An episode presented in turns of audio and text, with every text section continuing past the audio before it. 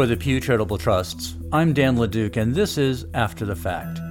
Our most recent season focused on race and research, and in one of our episodes, we heard from Dr. Marie Bernard, Chief Officer of Scientific Workforce Diversity at the National Institutes of Health. We couldn't cover all the ground we wanted to with her then, and so we thought you might like to hear more from our interview as she explains why diversity matters in medical research not just among the patients who are being studied, but among the doctors and scientists doing the studies. And she tells us what the NIH is doing to improve that. Dr. Marie Bernard, thank you for being with us. You lead the uh, Scientific Workforce Diversity Initiative for the National Institutes of Health. Um, let's talk about that uh, and the role of diversity in research. Um, why does it matter?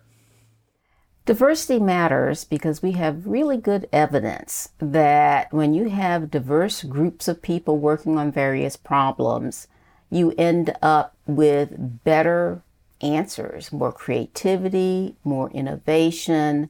Um, and we as a science agency are all about that. So it's really important to us to make sure that the workforce that is trying to solve the nation's health problems is a truly diverse workforce.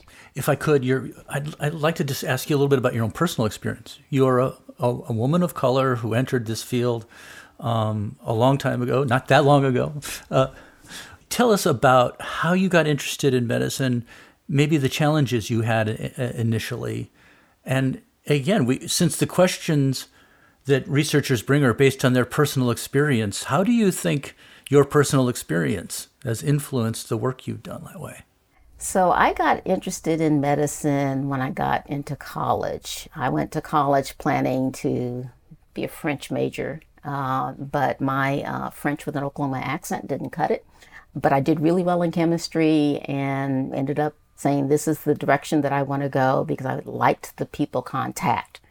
This was as things were beginning to open up for women and for people of color so that when I entered medical school, I was in the largest class of women at uh, University of Pennsylvania to that point.